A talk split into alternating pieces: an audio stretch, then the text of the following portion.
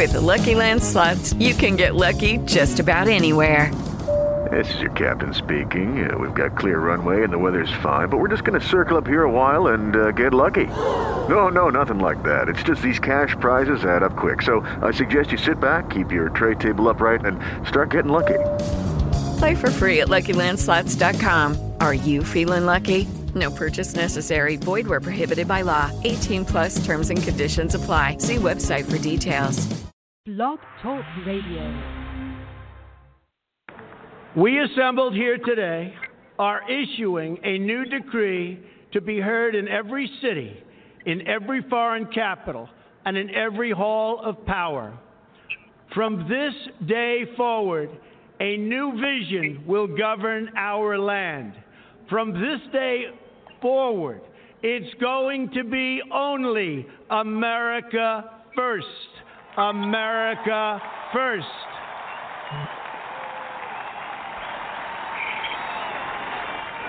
Every decision on trade, on taxes, on immigration, on foreign affairs will be made to benefit American workers and American families. We must protect our borders from the ravages of other countries making our products, stealing our companies, and destroying our jobs.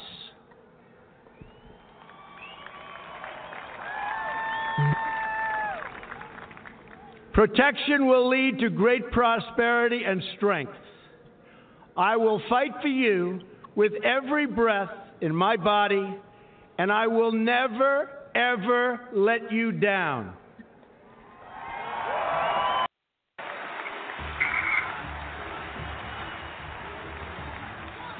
I am your voice.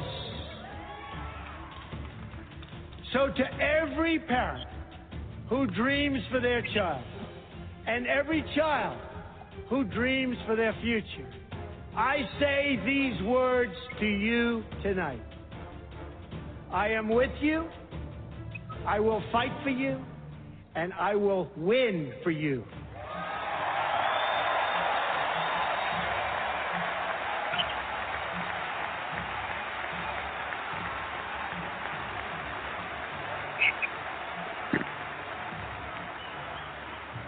To all Americans tonight, in all of our cities and in all of our towns, I make this promise.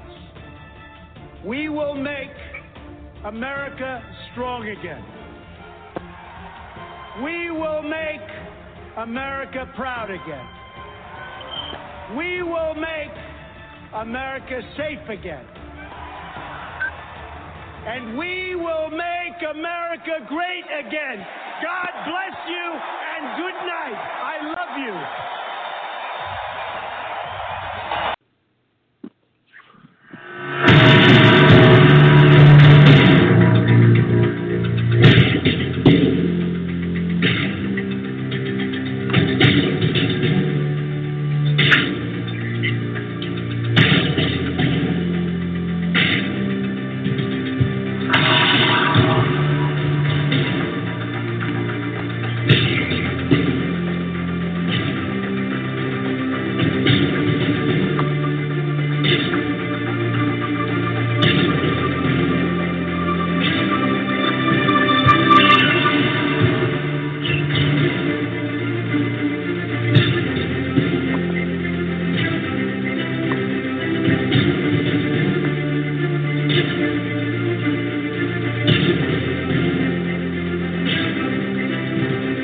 You are entering the Rory Sauter Show, home of America's Man of the Hour and home of America's biggest Trump supporter.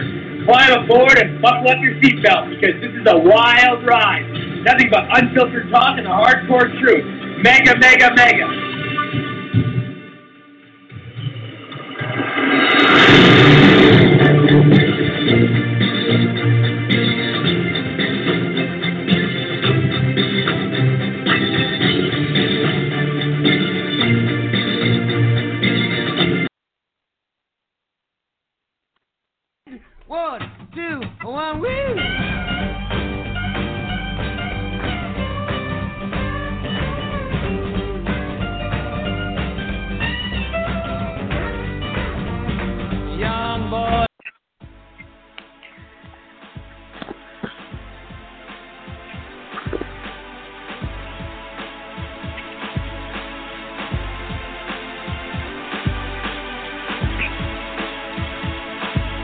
truth is, I thought it mattered. I thought that music mattered.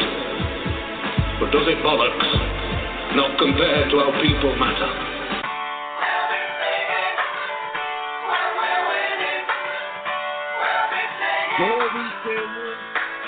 I get knocked down, but I get up again. You're never gonna keep me down. I get knocked down, but I get up again. You're never gonna keep me down. I get knocked down, but I get up again. You're never gonna keep me down. I get knocked down, but I get up again. You're never gonna keep me down. Sipping the night away. Sipping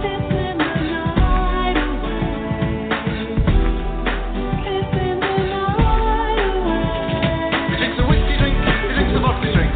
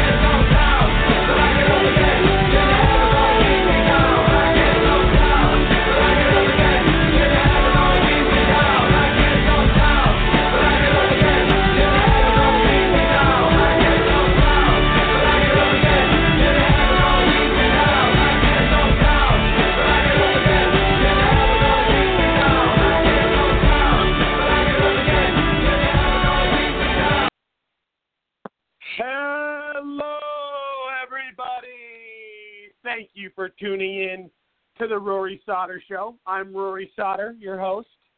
Great to be with all of you. Happy Monday. I hope you all had a great weekend. There is so much going on in the news. It was a very busy weekend. A lot going on.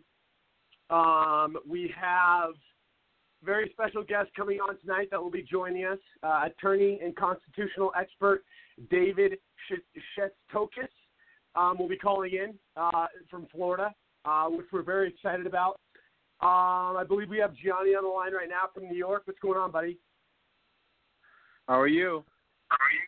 Good, man. Good to have you on. We'll have Mike Zollo be calling in shortly, like he always does, our co-host, Mike Zollo. We always love having him on. But anyways, so much going on, so much to discuss. I want to start by telling all my viewers, please check out my website, thedonaldjtrumpstore.com.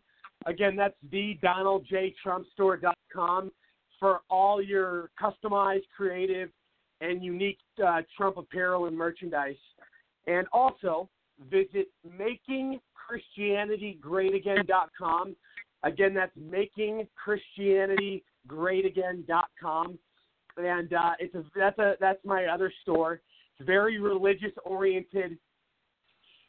Trump-based clothing, apparel, and merchandise. Very cool brand.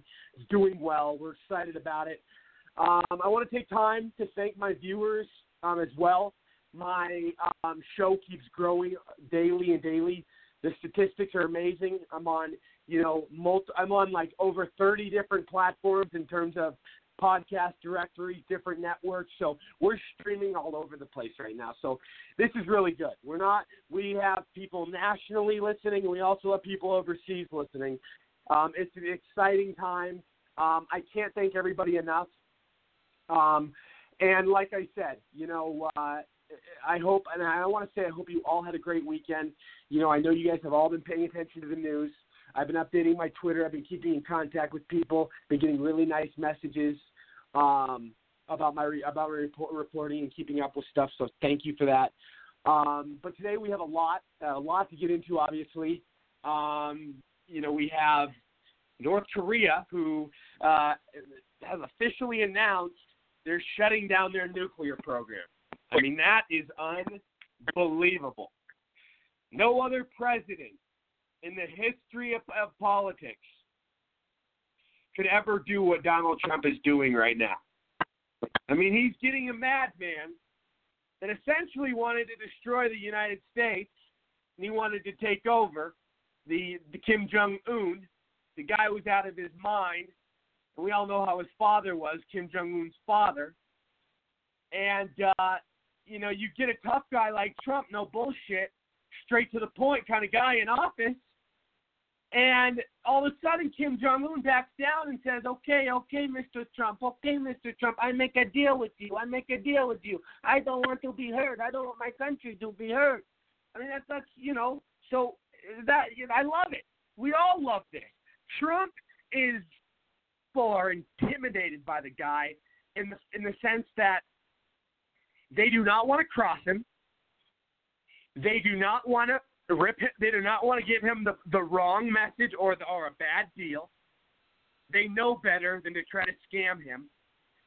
I mean, there's nothing that they're going to, pull a fast one on Trump, these world leaders. And that pisses them off because they are so used to Barack Hussein Osama, the Muslim from Kenya, giving them all these world leaders what they want and giving in to the fucking world, excuse my language, and instead of what's doing good for our country and what's doing good for us, America first, like Trump is putting right now.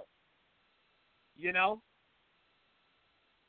what I mean? And it's one of those things where we've never had this in any presidential leader. I mean, Reagan was great, yes. JFK was great, yes. But Trump is on a whole new level.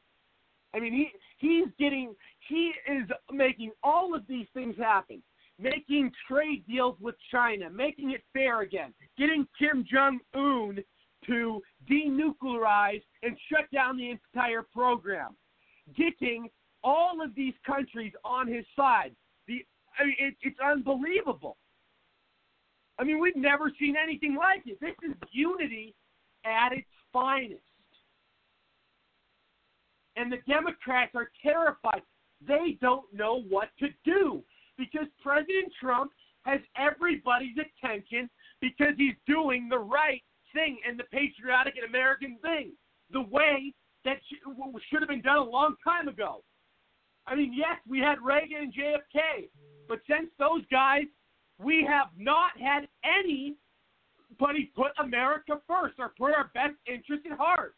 Now we have Trump, who's doing that every single day. It's a new achievement. It's unbelievable. Trump is creating the impossible. Trump is a miracle man. Trump is one in a million. He's a rare commodity.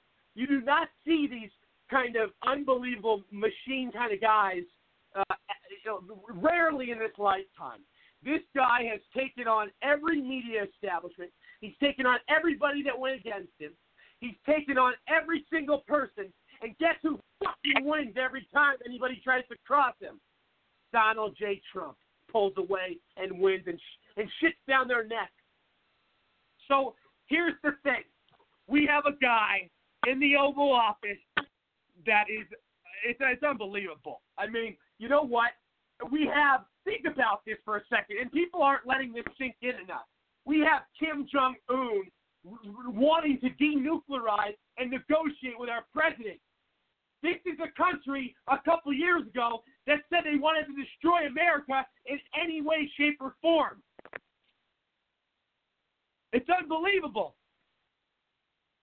We have never seen anything like this. Trump is not only changing the country, he's changing the world for the better.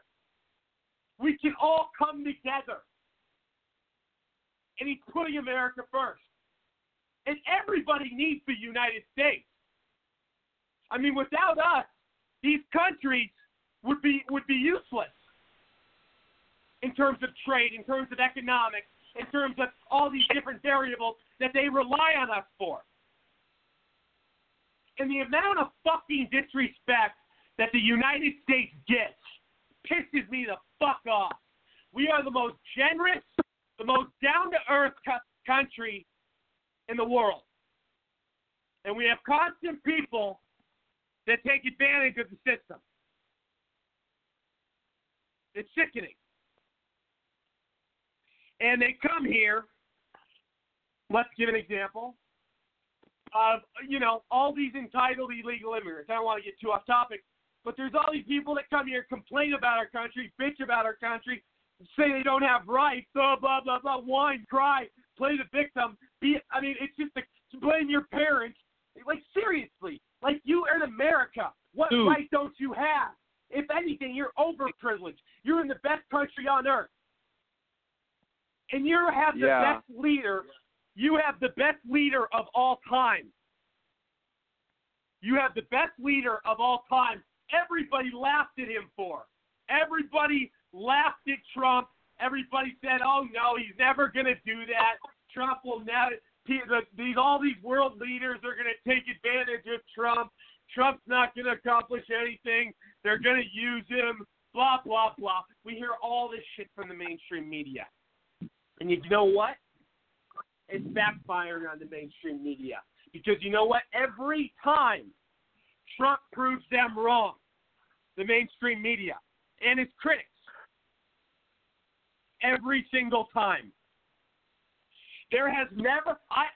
Trump has fulfilled. You look at this right now, and these are statistics from a poll out in February, 2 months ago, and this was within 1 year. He fulfilled 64% of his agenda. 64% in 1 year. Do you realize most presidents, and that's of Trump's promises, do you realize most presidents don't even fulfill 10% of their promises when they leave office after 8 years? Look what Trump's doing in a year.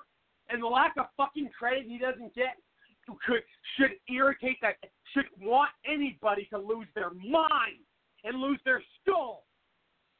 How angry it gets. Like the credit the guy is America's savior. We never seen anything like it. Mike Zollo, you on the line. What's going on, buddy? What's up, man? Sorry about that. How are you, brother? Well, man, I was going on a vent, man. I was venting. Sorry about that. I mean, there's a lot going on, man.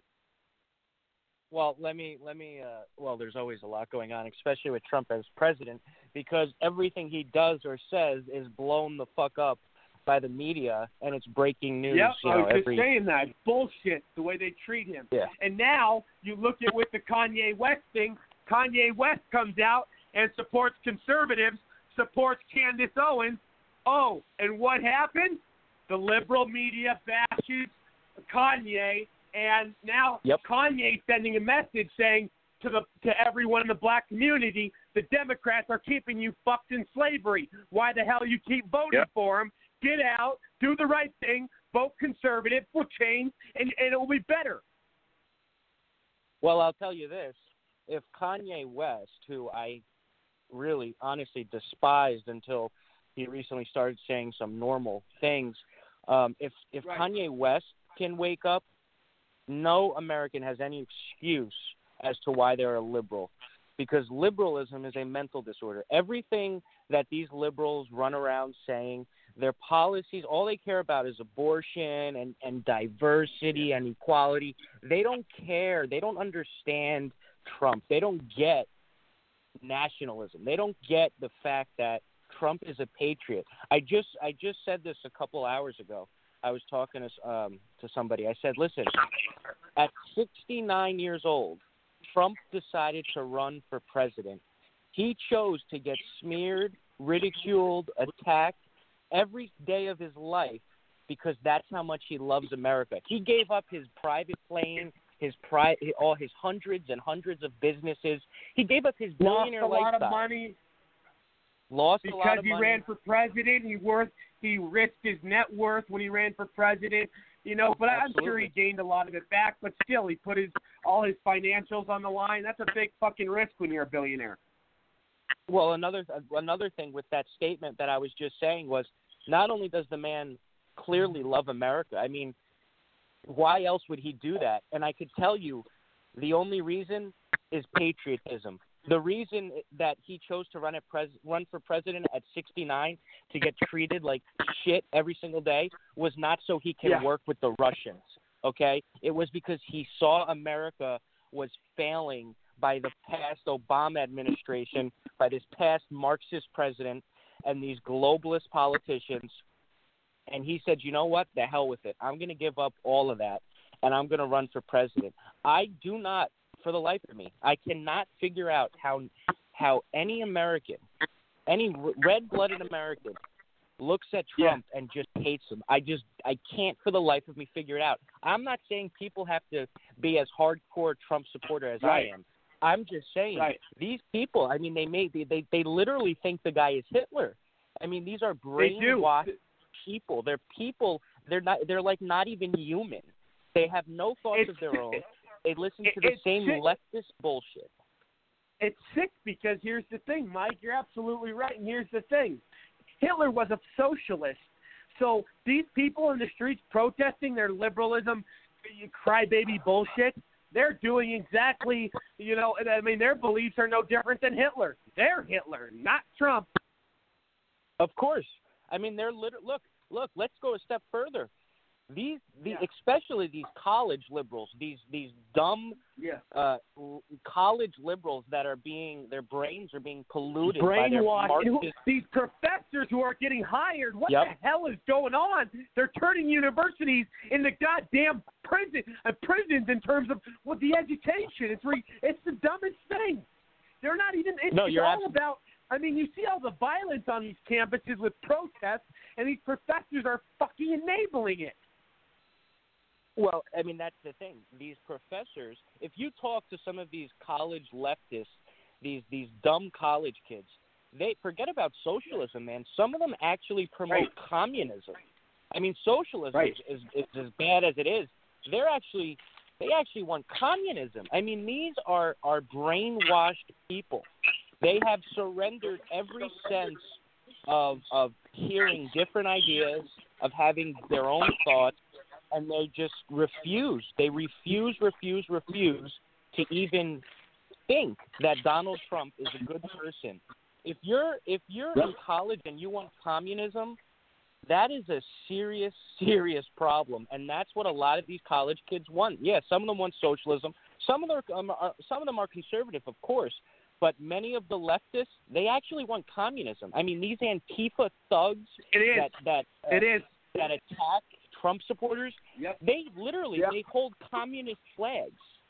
So this is not a joke. We are dealing with radical leftists who call our views radical when in the end all we want to do is secure our borders and worry about our own people. That's all we want to do. We're not radical. Exactly. And here's another thing. I want to play this tape, though, but real quick. Liberalism, socialism, communism, however they want to phrase it, it's all the goddamn same. Exactly. I'm gonna play this clip though, real quick. 1-3 about the Kanye thing. I mean, the liberals are losing their mind. You got to listen to this tape. I never thought I would say this, but Kanye West said something intelligent over the weekend, and of course, liberals are upset about it. He tweeted, quote, "I love the way Candace Owens thinks," referring to the black female Donald Trump supporter former liberal turned conservative who was just shouted down by some lunatic Black Lives Matter supporters at UCLA, and apparently Kanye saw her, completely schooled him, decided to give her a shout-out, and the liberals are upset about it. The Washington Compost says Kanye West's embrace of a black Trump supporter not well received. I can guarantee you what you're seeing happening is victim mentality versus victor mentality. And I promise you, the people here are going to win. Victim mentality is not cool. I don't know why people like being oppressed. The weirdest thing I've ever heard. I love oppression. We're oppressed. 400 years of slavery, Jim Crow, which, by the way, none of you guys lived through. Your grandparents did, and it's embarrassing that you utilize their history. You're not living through anything right now. You're overly privileged Americans. So she tweeted that video. It got tens of thousands of retweets, including one pretty important set of eyeballs. Yeah, Kanye West. Everyone knows Kanye West. Twitter's Moments, which is the top story on Twitter's curated newsfeed, had the headline, Kanye says he likes the way far-right media personality Candace Owens thinks she's far-right. It seems every D-list celebrity voiced their disgust for Kanye's endorsement, including Tom Arnold, only known as Roseanne Barr's ex-husband, who, in my opinion, appeared to sexually harass Candace Owens by telling her she sucks racist. I guess it's okay to sexually harass women on Twitter if she's a black conservative. CNN contributor Bakari Sellers tweeted this in response to Kanye's endorsement. Bro, this is so disturbing. This says more about you than her. For those who don't know, Candace Owens thinks Donald Trump is a savior. I responded to the clown saying the poor guy got triggered because a black conservative woman got a shout-out from Kanye West. Can't black women think for themselves, Bakari? Or are they all just and hoes, like Obama's buddy Jay-Z calls them? He responded saying, my father always told me never argue with fools because those watching can't tell the difference. I replied, it's too bad your father raised one. He responded, watch your mouth. After thinking for a moment, I responded, that was uncalled for, you're right. And I'm sorry. I'm glad you had a father help raise you, unlike the majority of black people, which is the main cause of their problems.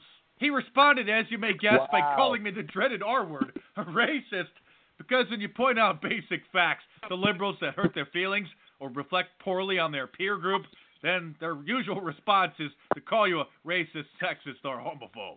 In other celebrity news, country singer Shania Twain, who is a Canadian, just said in an interview that if she was an American, she would have voted for Donald Trump, causing the liberal lunatics to completely flip out on Twitter, pushing her to the #1 top trend, which then resulted in, you guessed it, an apology. A 4-tweet apology. I would like to apologize to anyone I have offended in a recent interview with The Guardian relating to the American president. The question caught me off guard. As a Canadian, I regret answering this unexpected question without giving my response more context.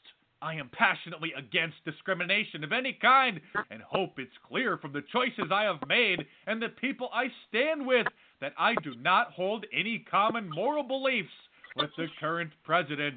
I was trying to explain in response to a question about the election that my limited understanding was the president talked to a portion of America like an accessible person they could relate to, and he was not a politician. My answer was awkward, but certainly should not be taken as representative of my values, nor does it mean I endorse him.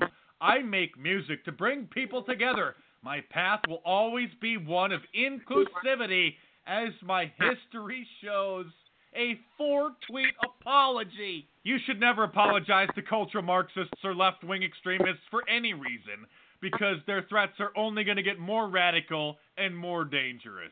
Subscribe to my channel if you're new, and check back here every day for a new report. And we'll... So there you have it. That was good. Can you... That was great, huh? Yeah, I mean, you know, it's Kanye West thing. It really is like a big deal because this guy, you know, I don't know what your opinion is on him, but I've heard him. You know, I've seen videos of him in the past where when he was calling a lot of people racist just for, you know, stupid shit. Here's my take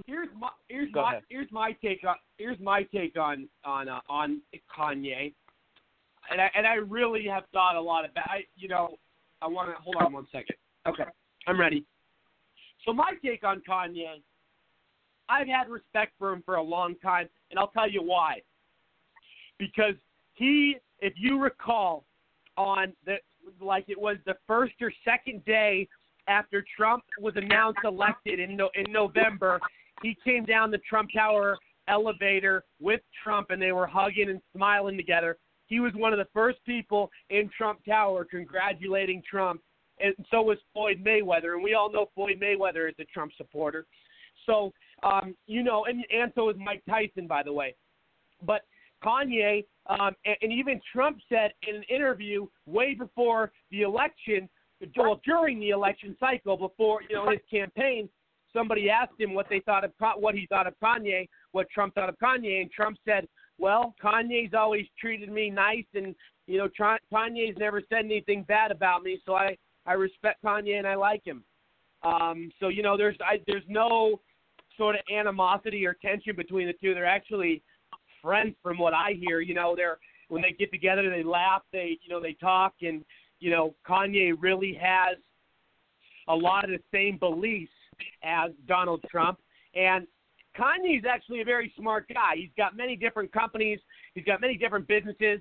He's a very talented musician, very lyrical. I'm a fan. There's one thing I did not like, and I thought it was stupid what he did. And I've seen Kanye in concert, matter of fact.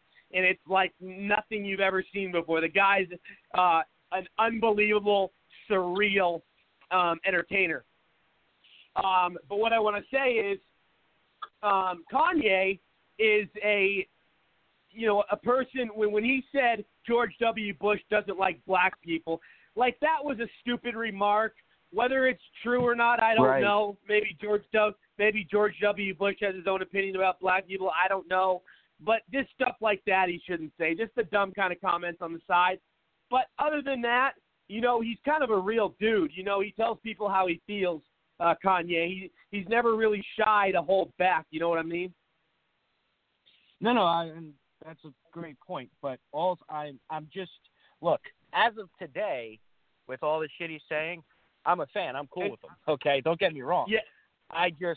I recall seeing an interview with him many years ago, and he was trying to start this that shoe company he has, or those shoes or whatever, and he was on the radio. The Yeezys. Yes, and he was saying how the white man, they're not letting me come up, and he was actually talking to a black guy, and the black guy said, "Kanye, I can't let you get away with that. You're worth like $100 million. You've already made it. Stop blaming the white man." And he just kept going on and on. So I don't know if that was just like a stupid thing he said, or if he really believed that. But as of the past couple of days, his comments have been great. For him to to give a shout out to Candace Owens is great, and I'm a fan of him as of now. I mean, I can tell you that much. And I'll tell you this, and Gianni, I want to let you respond. I want to let you respond to this as well, Gianni, because I know you definitely want to talk about this. You love this, and you're a fan of Kanye just like I am. But real quick, I want to say something, Zollo. This isn't the first time, surprisingly, that he's made Kanye has made conservative comments or expressed his love for Trump. If you recall, I think it was about a year ago, he got up on stage at one of his concerts and he said, "I didn't vote, but if I would have voted, I would have voted for Donald Trump in a heartbeat." And he was also saying, I think there was a reason he couldn't vote. Maybe he has, I don't know. But he's also, in another interview, he says, in the past, he says he agrees with a lot of Donald Trump's policies. So this isn't the first time that he's came out in a conservative, fashion and made his, opinions to the public clear. Fair enough. I guess I didn't really follow him anyway that well. I just remember the bad things, I guess. But like I said, he's saying the right shit. No, I hear you, dude. I hear you. I mean, there's been times where he's been an asshole. Of course, I agree with you. I mean, there's times he's got that, arrogance, but I agree. He has that kind of side to him, but at the end of the day, I think down to earth, has a good heart. I've seen him be very friendly in interviews. Him and Donald Trump were hugging, in Trump Tower on like I told you, it was like this. I think it was like November 10th or something. It was like a couple days right after Trump got elected. Right. But yeah, and Trump even said in the interview that day, me and Kanye have been friends for a long time. And then the reporter said, "What were you guys talking about up there? Were you guys offering Kanye a job?" And Trump responded, "We were just talking about life." But Gianni, I want to let you respond to this real quick. Yeah. So just to start off with the whole Kanye thing, when he said, I'm gonna just start off from the very beginning. So when he said, George Bush was like, here's my thing. I love the George Bush's mom. Like, I love the mom and the dad, and things like that. But I'm not a big fan of George W. Bush, like President Obama. I'm not a fan of him. Me neither. In my opinion, Gianni, they made the Republican Party look like a laughingstock. Yeah, that's why Tucker Carlson even said he don't believe he was a real Republican, which I don't either. No. George W. was a rhino, dude. He was such a rhino. Yeah, and I think with Kanye, he even admitted himself. There was a video song that he made called "Famous," and he really talks about how there were certain times where he was duped by media and duped by money and duped by these things. Because if you watch Kanye's career, from when he first started, until around, I would say 2010, maybe 11 and 12, he started going through this weird transition because, he was getting money, he was creating his own companies and things of this nature, and he started really, to me, being fooled. And what I noticed is he doesn't attack really a lot of conservatives. He attacks a lot of Hollywood. So when he says white man, I think it's really against the Hollywood and the Hollywood elite, because that's what the truth is. The Hollywood, they claim to be so, liberal and so everything. So why is Black Panther now one of the first movies with all black people in Hollywood is so liberal? Maybe because they weren't so liberal. And that's what I believe Kanye West when he says the white man is calling. I don't believe he's calling out average day man. So then what he's saying to Candace Owens, I think Candace Owens was very much needed for the black community, because it's one thing for a white person to talk about, the black community, this and that. It's very good for that, and we need that. We need to hear from other races about, racial things. But I think seeing Candace Owens, she is going to wake up, her and other, black conservative leaders are going to wake up the black community, and they need to hear it from a black person who can be honest with them and tell them the truth, because that's one thing I'll let you in on a secret. With black people, they don't want to white people that much. I've heard them say it. I've heard them say it so many times, my whole life. They love when a black person says something, they'll be more in tune to listen. So what I believe Candace Owens is doing is awakening black people and awakening definitely black Hollywood. And now that Kanye West even said what he said, this is going to cause people to look more into Candace Owens and look more into these things. And just to add to that, I actually spoke with another guy at work. Remember I told you there was a guy at work, me and you, what I told you before in a personal phone conversation, that, was like, hey, I'm going to vote for Trump now. So I told another guy, and I explained to him, the Democratic plantation and everything, and the Republican, the freedom and everything. Because he was talking about how, this country never fought for me. I'm like, dude, because of Trump's policies, because I work at Walmart, I'm like, dude, they raised the minimum wage from $9 to $12. $9 to $12 an hour. Amazing. That is not a little bit of money. That is a lot of money, where you used to get paid $300. Now you're getting paid $600, $700-something, biweekly now. And that's what I told him. I was explaining to him that, and I was like, I was like, tell me, how are you oppressed? How are you oppressed? You're getting paid all this money, plus you get to drive home safely. You can walk home safely without being attacked, without being hanged. How could you say you're oppressed? How could we say we're oppressed when there are celebrities, a lot of black celebrities, and like Oprah and things like that, who's making billions and millions of dollars? There's a lot of athletes making billions and millions of dollars. So how could you say we're oppressed? And now he said that he is going to support Trump in 2020 because I explained all that to him. So now we have another Trump supporter. So I believe that what we need to do, especially, Rory, like you, bringing more black, conservatives up so they can see, all right, well, okay, there's a black person up there, so it's not like we're avoiding white people. When they hear a black person, it's like, oh, my gosh, like, let's listen in. Now, I know you have those goofballs like, Angela Rye and, the swamp creature in D.C. I forgot her name again. You'll have her, and then you'll have all these people come out and try to, go against, black conservative voices. But I believe there's a time where we should not back up. Like, this is war to me. This is civil war to me, and that's how it is. And that's why I love attacking anything that will try to come against black people, the progression of black people, which is why I believe conservatism or Republican is really needed in today's age. Absolutely, 100%. Rory, can I? And we got our. Yeah, real quick, Mike Zollo. I'll let you, touch on that. I want to introduce our special guest for this evening, David. How do you pronounce your last name? I was trying. I don't know. I thought I did it right at the beginning of the show when I was talking about what the show is about tonight. It's Shestokas, Rory. It's very simple. If you're listening. Okay.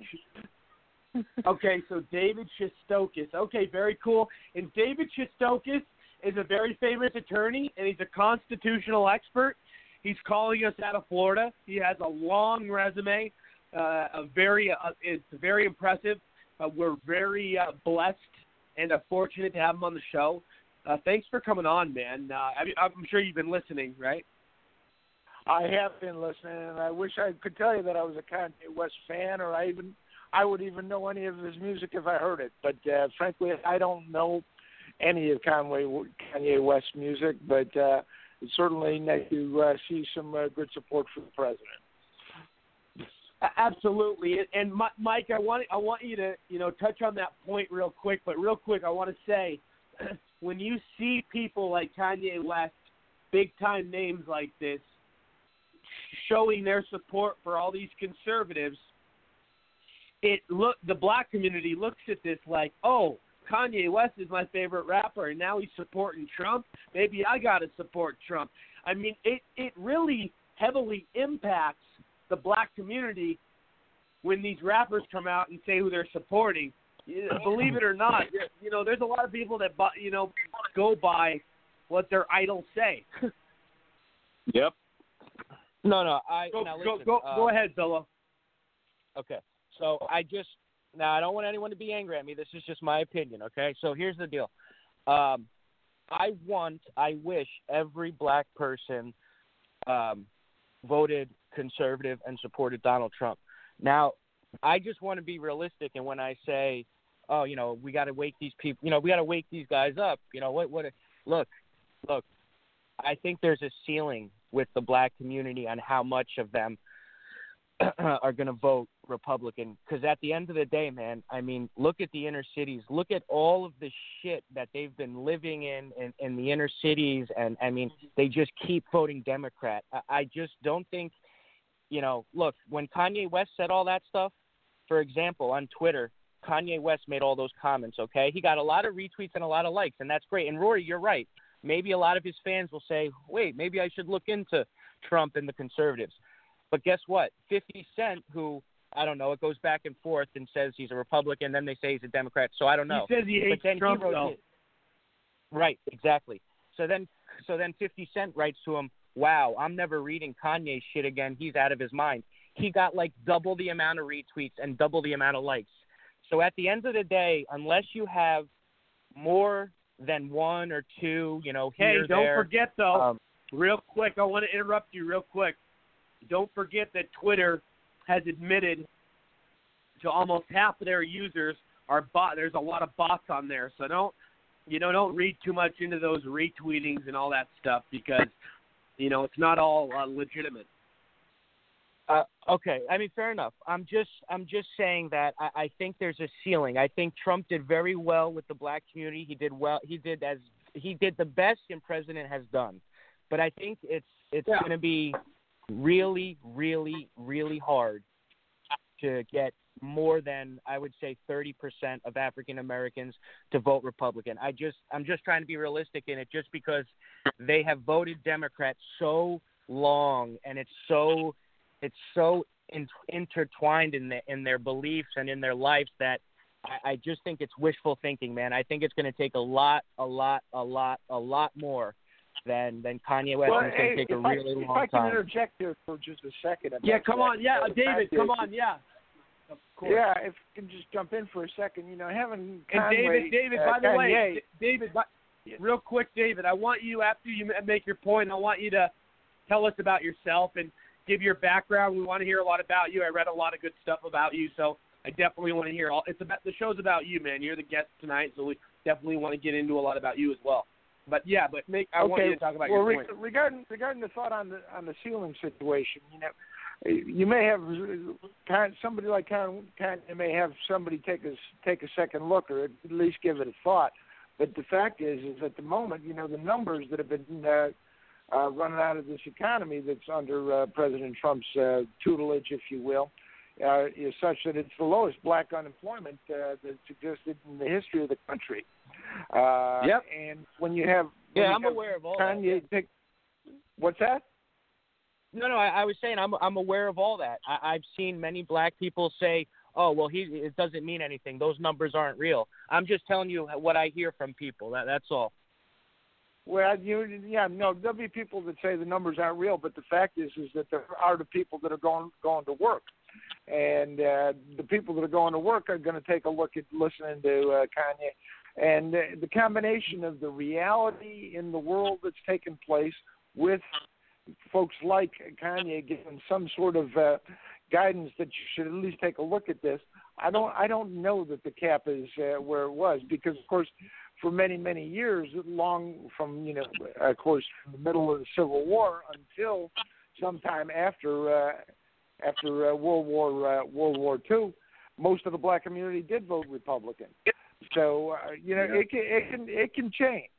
It can change. It can change from one direction to the other. Can I respond? I'm just saying it's going to be really, Gianni, really go ahead. Yeah, I was going to say, I agree with both of them. And Mike Zollo, he has a serious point. Like, it's going to be, like, we can think about, it's going to wake him up and everything. But, yeah, it's going to be very, very hard to get the black community to wake up because I'm going to be honest with you. Some people just don't want to tell everyone. Hey, in case the air doesn't know, tell everyone you're a black Trump supporter from New York.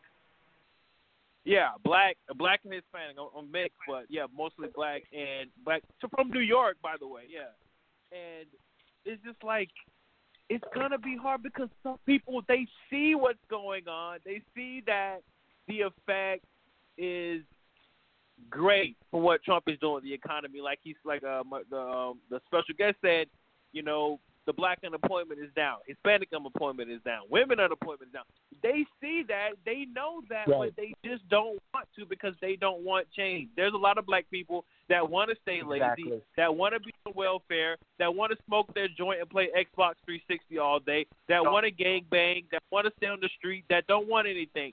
That is a vital thing. There are some people that just do not want change. So, yeah, it's going to be hard. But, I am very hopeful for the black community, to wake up and go back to its roots, which is – so I believe that Donald Trump is basically the Abraham Lincoln of the 21st century to free the slaves off the plantation. This time, it's not freeing them as slaves, but freeing them from being enslaved in the brain. That's what I believe. Great point. I think there's a real probability of that, and that is, Rory, you were asking some things about me, and that's kind of what I'm trying to do for the general public. I got a couple of books about one about the Constitution, one about the Declaration of Independence. Of course, we don't learn that anymore. And if we did, then we'd come to understand that these things ultimately, over time, have proven to be colorblind. And the fact that we do so much in terms of identity politics, I think, is just a horrible situation for the country. But be that as it may, you were asking that I am an attorney. I used to be a prosecutor. I, spent a number of years putting folks in jail. Then I spent the last 20 or so years doing criminal defense work, and now I do writing about the Constitution. I'm working on a new book that, in fact, that's what I'm doing in Florida for a month, doing nothing but writing a new book that's related. I don't know if you heard about the young man that got invited, that was befriended by President Trump, and after he invited him to an inaugural event, he heard a story, and then he gifted the young fellow $10,000, and the guy turned it all.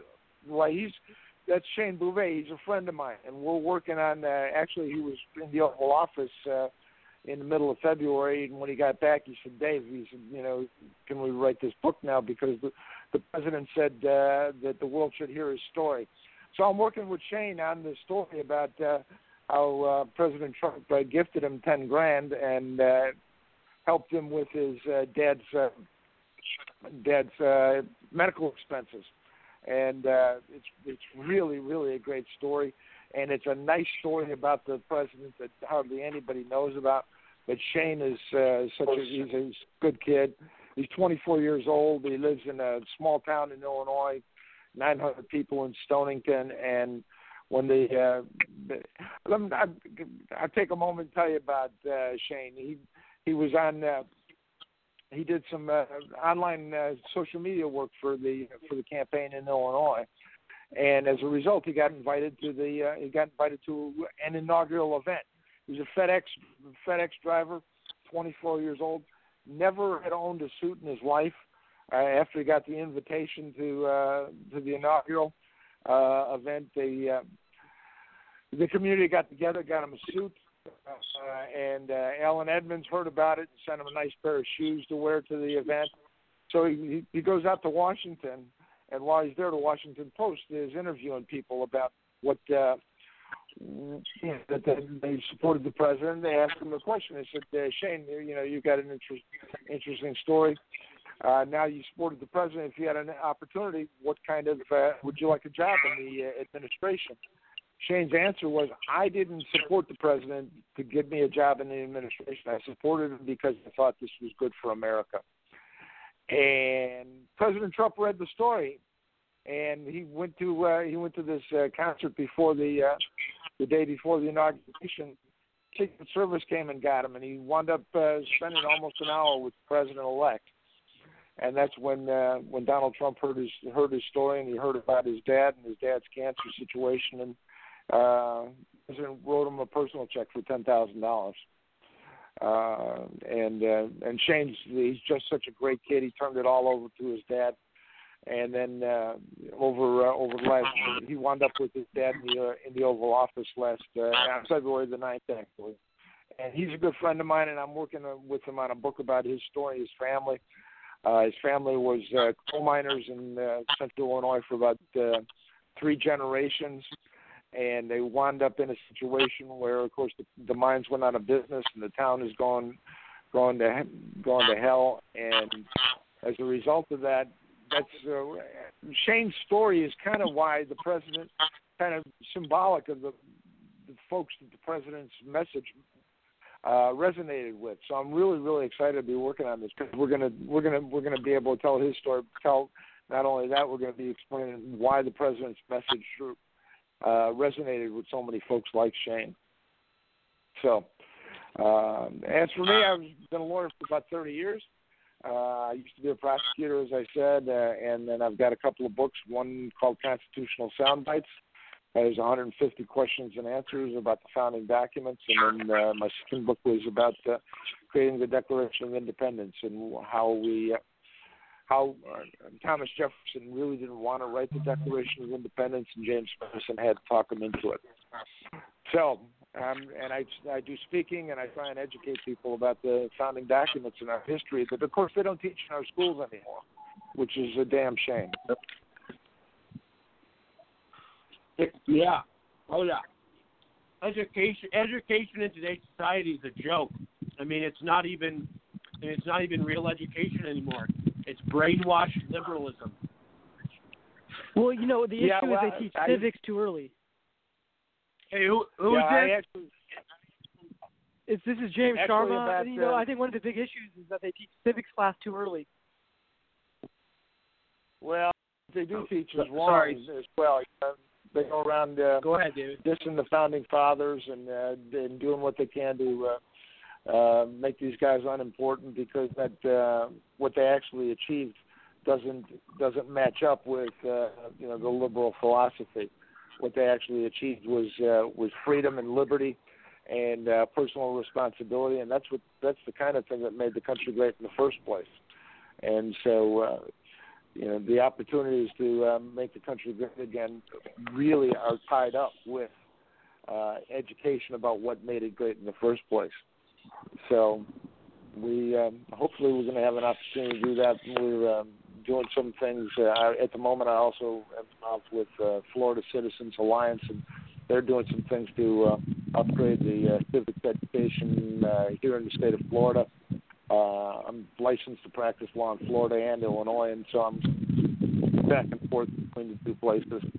And we really, it's not, everybody's talking about the black community and the education problem we have with the black community. The fact is there's an education deficit across the country, across all communities, and it's almost by design because you can't.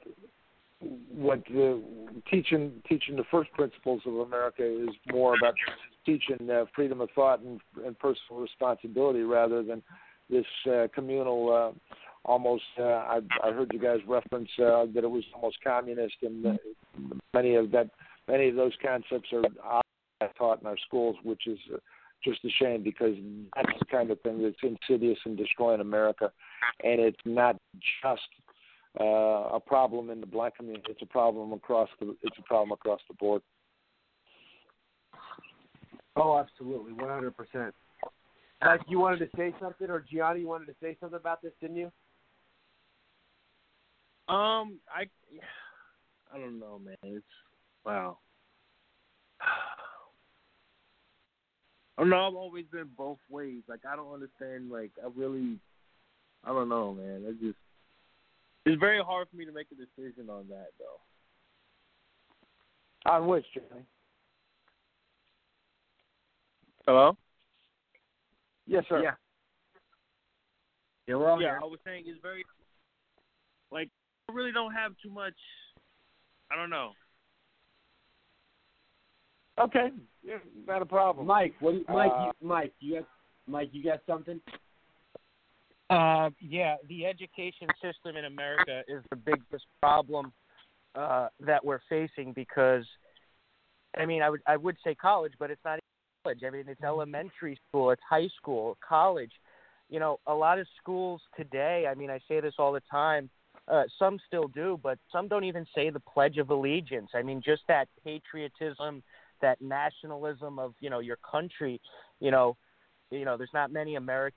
Bags as them, just little things like that. But what they're teaching is just they have removed God totally from all aspects of our schools. They're pushing pure cultural Marxism, where to the point where they're teaching elementary students. I mean, actually, kindergartners in California are being taught by a transgender rock star to come in and talk about transgenderism.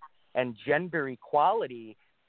This is not what was being taught in our schools, 20 years ago. This is cultural Marxism. This is not what America. This is not what our schools should be doing. This is, this kind of stuff. Where transgender should go to the bathroom. Not loving America, removing God from all aspects of our life. Even teachers mocking the president. President Trump. Calling him a racist in college and elementary school and high school. This is poisoning the brains of our youth and our children. And at the end of the day, it's going to stick with some kids. Some will reject it and, you know, listen to their parents who hopefully are America-loving conservatives. But unfortunately, it's going to, change and stick with some students. And that's a big problem. Yeah, Rory. Yeah, go ahead. Well, you're absolutely right about that. But when you talk about removing God, you know, it's not only removing God, they're actually trying to rewrite American history. About 7 years ago, which put me on this course of trying to teach folks about the Constitution, as I got invited to do a Constitution Day talk at a high school, and I was in a sophomore American history class. And I thought I'd start out with a little discussion with a simple question. And I said, what year was the country founded? And the first answer I got was 1800. The second answer I got was 1700. Eventually, we zeroed in on 1776. And then I thought, well, I'll ask them something easier. What day was it? And eventually I had to go hot dogs, hamburgers, fireworks, and everybody go, 4th of July. But nobody knew that. This is a sophomore American history class in a high school, and nobody knew, and I don't even think the teacher knew, that July 4th, 1776 was the day the country started. This is crazy. Hey, Rory. So, I was trying to really, put my words together because, I said, I've always been both sides of the issue. So when it comes to the whole education thing, number one is, I've always been both sides on it. So, number one, with the whole God, God stuff and things in that nature, it's because I believe in evolution, and I'm not really a creationist person. So I believe, that science should be taught fact-based from scientists and things of that nature. I believe in teaching things like that. But then also, number two, on the sex ed, I believe it's important to teach about sex ed, when it comes to human sexuality, responsibilities, human sexual anatomy, sexual activity, sexual reproduction, because a lot of people don't get taught by their parents how it should be at home. So they have to be somewhere before, porn teaches them or, they learn the immoral way about sex, so I believe it should be. But also, when it comes to this whole, LGBT thing in California, forcing any family or any student against their religion or against their values, I believe, is very treasonous against religious freedom. I don't believe that it should happen. However, like I said, I'm on both sides of it. So I think that you should be able to have that freedom, because that is what America is. It's freedom of whatever you believe. So I believe that on both sides, whether they should teach creationism and they should teach evolution. And I believe they should teach about, the LGBT thing. I believe they should teach about, being straight. I believe they should teach about things in that nature. But also, I don't believe that they should force anybody. I believe that the science and everything and the history and all that should be taught based on the person's personal decision. Now, when it comes to the foundation of America, to the guest's point, I asked my nephew one time, and I asked him about the national anthem. He didn't even know what the national anthem was. And he's in sixth grade. He didn't even know. I knew all the songs, whether it was God Bless America, This Land Is Your Land. I knew about the Constitution. I knew about all this stuff by the time I was in middle school. And I think it is very horrible what's happening in this country when, Mike Zollo said, students don't even say, the national anthem. Students don't pray in the morning. Students don't do any of that. Of course, you shouldn't be forced to pray and say, hey, we're putting prayer back in school, so everybody got to stand up and pray. Of course, you shouldn't do that. But I think that removing the possibility of praying in the morning is very bad also. So I've always been on both sides where, yes, you should have the religious freedom to teach, God in the classroom. You should have the freedom to teach a conservative view of things, but you also should have the freedom to teach a liberal view of things. I think if we start teaching just conservative principles on, whether it's college campuses or, grade school, then we'll become just like the liberals and saying we can only teach this way. I believe that it should be very broad. But like what's going on today, it's very bad. You know, I was at NYU. You know, it's very liberal. Everything you learn about is, you know, social justice and, you know, about different genders and everything. Never anything conservative, which I think is very bad also. Well, I just have to say something real quick. And I understand what you're saying, and but ahead, I just want to say, if every college taught conservatism, we'd be much better off, because conservatism allows for the free exchange of ideas where liberalism does not. So if you have a conservative college that is mostly of conservative professors or whatnot, you're going to have a lot of debate. You're going to have the free exchange of ideas. Leftist colleges do not advocate for that. As a matter of fact, they won't even let you speak in many respects. And also, with the thing of God, now, I'm Christian, so obviously I would love prayer in school and everything. And we are a Christian nation. That's what America was founded upon.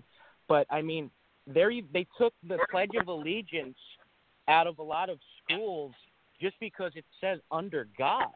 I mean, look, I mean, this is anti-American, okay? The Pledge of Allegiance, especially for young kids, like, you know, middle schoolers or you know, kindergarten, second graders, I mean, it shows, you know, hey, this is America. You ought to love this country. You know, we live in the greatest country on earth. So, like, and the whole sex thing, like, yeah, like, sex ed is fine and stuff, but there's a limit, you know? There's a limit to what these people teach our kids. You know, in Philadelphia, you know, they're demonstrating on, like, cucumbers how to put on condoms. You know, we don't need all that. Like, that's up to the parents and whatnot.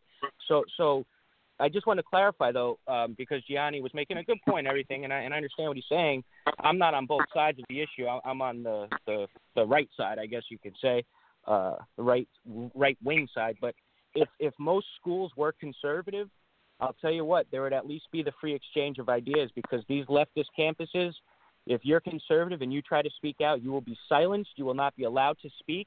If you're a conservative guest, don't even try to going on to many leftist colleges. So that's just what I wanted to say over there.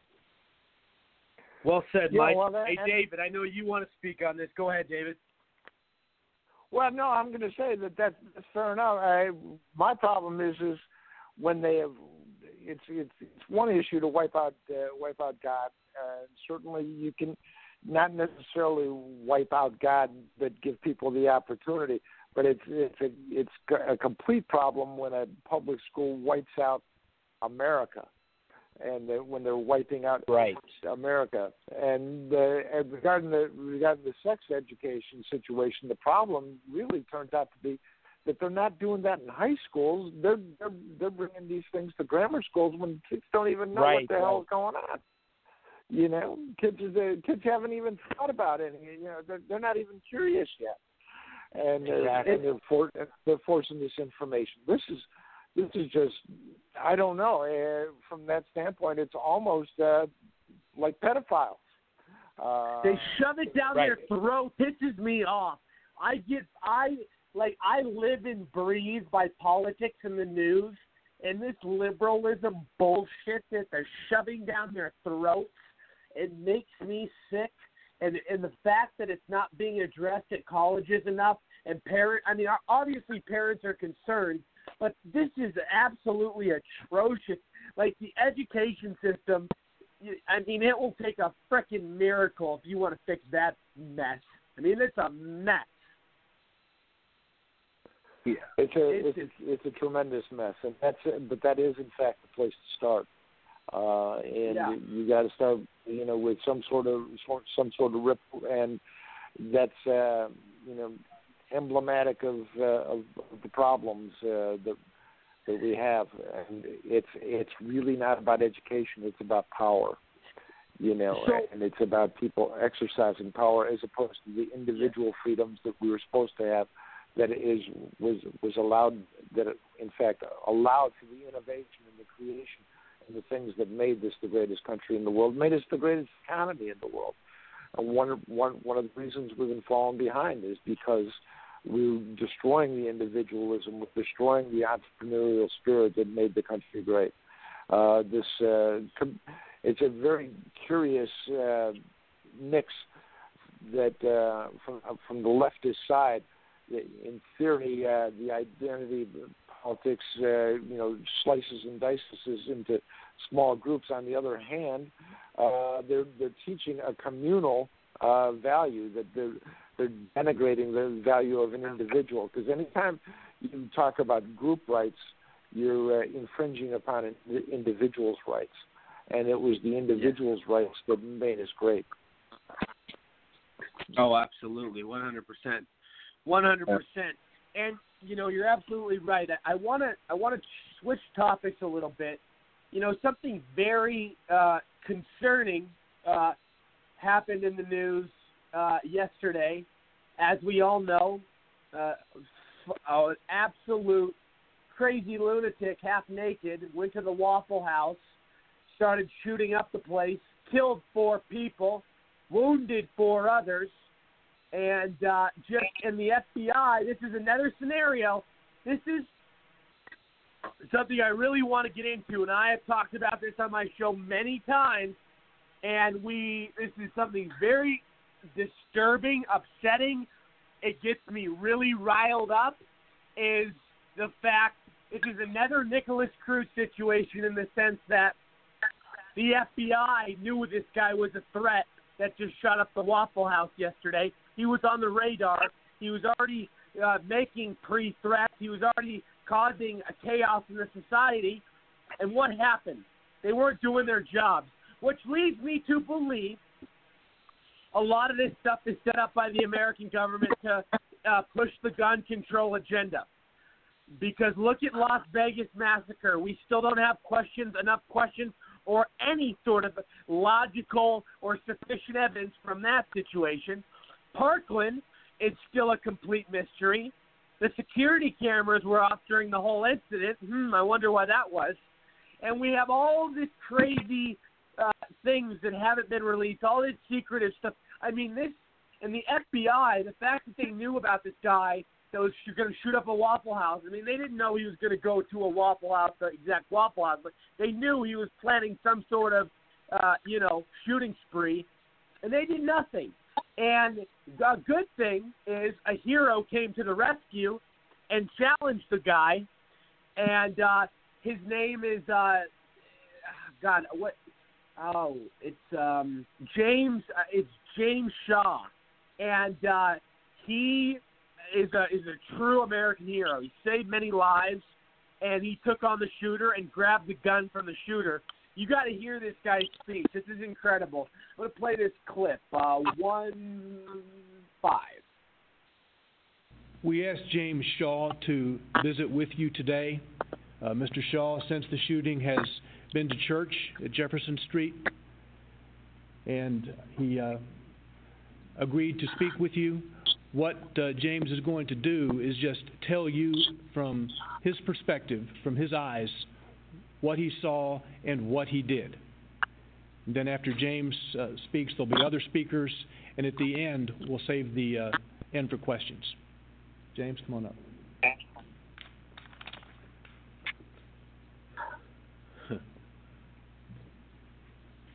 How's it going, everybody? So, last night, I went out with my best friend. We went to a club out in Antioch, the Antioch area. We left the club at about 2:30ish. We actually went to the Bell Road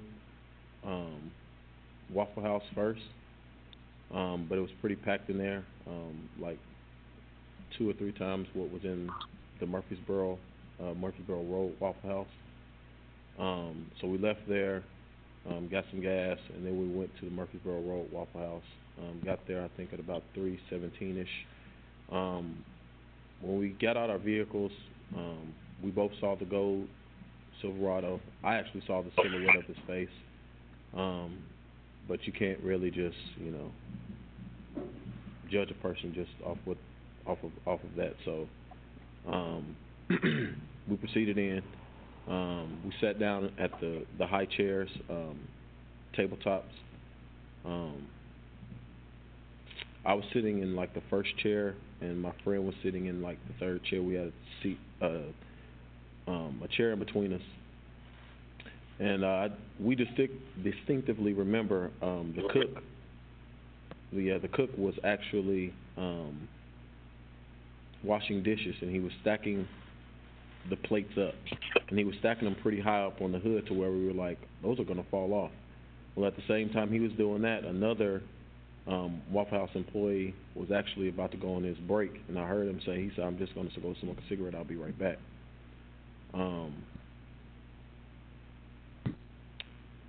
So when we first heard what I know now is the gunshot, we thought it was plates crashing, because we had pretty much made that up in our minds that it was the plates were going to fall. Then the second one happened, then the third one happened. I think that's when the glass busted and broke through, and then I saw the Waffle House employees scatter. And then I looked back and I saw a person laying on the ground right at the entrance of the door. Jesus. So then I jumped pretty much and slid from the tabletop to the entrance of the door. And I think he let off some shots through the glass, and then he proceeded to come in. And then when he proceeded to come in, I actually went behind this like a push door, swivel door, and he shot through that door, I'm pretty sure, and I'm pretty sure he grazed my arm.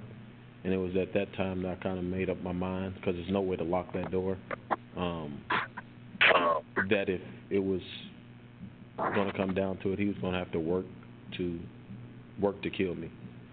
So at the time that he was either reloading or the gun jammed or whatever happened is when I ran through the swivel door. I hit him with the swivel door, and then the gun was kind of jammed up and it was pushed down, so we were scuffling, and I managed to get him with one hand on the gun, and then I grabbed it from him and I threw it over the countertop, and then after that I was trying to get out the door, and I think he was pretty much in the entranceway, so I just took him out with me out of the entrance and all the way outside, and then I proceeded to run around, and he had like a walk, trot, pace type of jog that he was doing, trying to get away, and that's kind of what happened.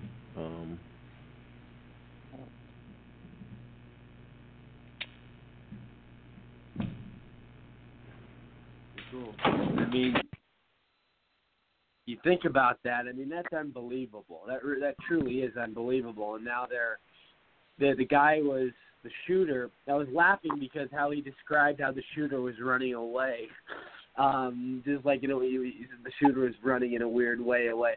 But the shooter was on the loose for 24 hours, and then they finally found him. As of today, they found the shooter. He was trying to hide. But, I mean, that's just, what a hero. I mean, he saved not only his life, but, you know, everybody, like so many other people that were sitting in that diner. But, unfortunately, we lost four. You know, that's why I've always said, regardless of these stupid gun laws liberals put into place that don't make any sense at all, and their worthless, delusional sheep buy into it, the bad guys are always going to get the guns. It does not matter. You need good guys with guns to defend yourself. Or, I mean, that guy. But here's the thing. That guy was in a lot. I mean, I'll say he's a tough guy. Obviously, it takes balls. It takes big balls to go out a shooter, and he did it. And that's one hell of a fighter right there. But I will say, in most situations, most people would probably prefer a gun to be on them, because you never know when somebody's going to come shoot up a restaurant. Just look at the example the other day: two cops enjoying their meal. Guy comes up, blows them away through the window. I mean, it's just, it's so unexpected, and it's crazy, and it's scary, and it's bad out there. It really is. Well, what people don't realize is, it's like common sense to like people with brains, but the left just doesn't understand. Criminals or bad people, evil, right? They if they want to kill people, they're going to kill people. Look at what happened today in Toronto. Let's make murder illegal. Let's sign a bill and make murder illegal, Democrats. Democrats, go make a bill for that. Why don't you go do that while you're at it? You guys are ridiculous. Well, I mean, just look what happened today in Toronto. A guy hopped in a van, and he drove over 35 people, and so far the death toll is at 10 people. So he killed more people than this guy in the Waffle House who had a gun. He killed more with a van. I mean, if Toronto just banned vans, I guess they'd be all right. Time to ban vehicles, Jim. Go ahead. Of course, in England, they have in fact outlawed guns, but they had 7,000 shootings in the country last year. Exactly, and knives. Even so, and now they're trying to ban knives because they have this tremendous rise in knife violence because people don't have guns, and so people are not. There's going to be, and so the only thing you can have is a situation to defend yourself. And the people, the whole Parkland situation that you mentioned, really has to do with a failure of government because of the failure of the sheriff's office, failure of the FBI, failures of the school board, failures of this program that put this Cruz character in a situation where he was not charged with any of the problems, any of the things that he had done before, because they wanted to keep the statistics down of kids being charged with crimes, and so so it was a failure of government, and so to say that you want to have more government when the government that's in place already failed, as opposed to allowing people to, in fact, be in a situation to defend themselves, or in the fact that the schools make them as secure as you try and make an airplane. The solutions are crazy. The proposed solutions are nuts as opposed to practical solutions. And you can't rely on government because government has already failed. That's why there's 17 dead in Parkland. And another thing that people don't want to admit. You know, because nobody wants to talk about the problem in our inner cities. That, you know, if you look at the statistics with gun shootings in America, you know how the left, they always say, oh, we had 11,000 murders by guns or whatever. If you take away the suicides, I don't have the numbers in front of me, but I think almost 80% of the shootings in America are by criminal thugs shooting other criminal thugs. So these are bad people with guns shooting other bad people with guns. And then you have to also include police officers shooting criminals with guns and criminals with guns shooting police officers. So at the end of the day, you're not looking at just 11,000 murders of people walking around with AR-15s just blowing people away. Okay? And there was a study confirmed today that over 2 million annual defensive gun uses. So people need to use, over 2 million people have to defend themselves with guns each year, according to a new study.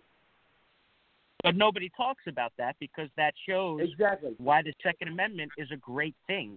That shows why guns are a good thing.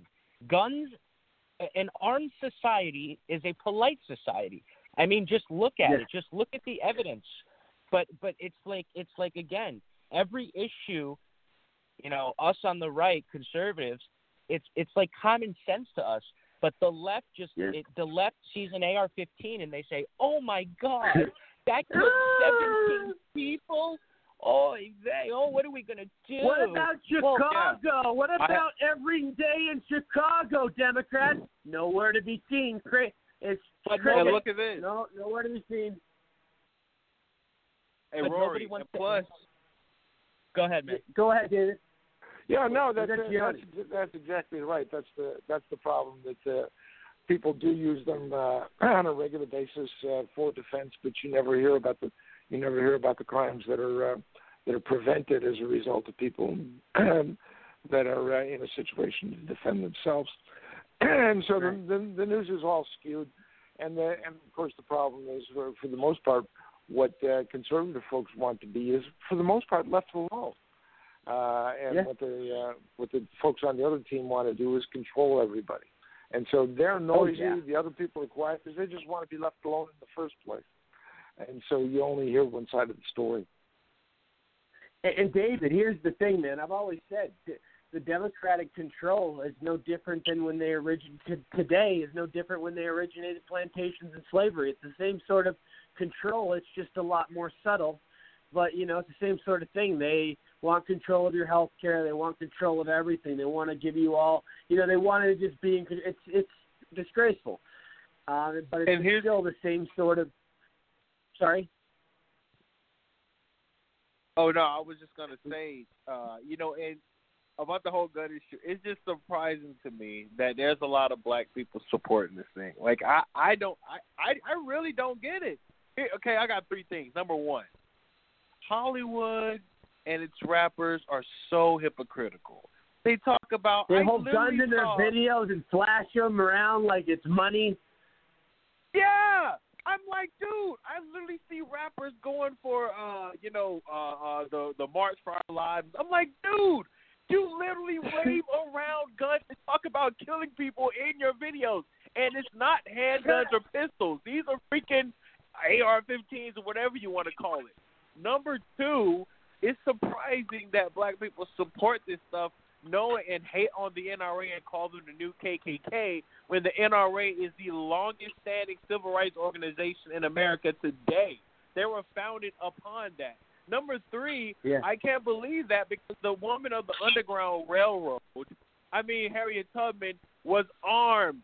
That's the whole point. Like, I don't get it. And if they think, number four, if they think that there's a bunch of white cops that sit around the table in the morning and say, hey, let's go kill black people and get donuts. Hey, if you think that, why are you saying take the guns away? Use it if you think that. And it's just bottles. I just lose my mind over this stuff. And I'm like, if you watch rap videos, don't tell me about March for Our Lives and banning guns and banning this. Don't just say nonsense. Hey, Gianni, what did Hitler do before he killed millions of Jews? He took their guns. Exactly. It's ridiculous.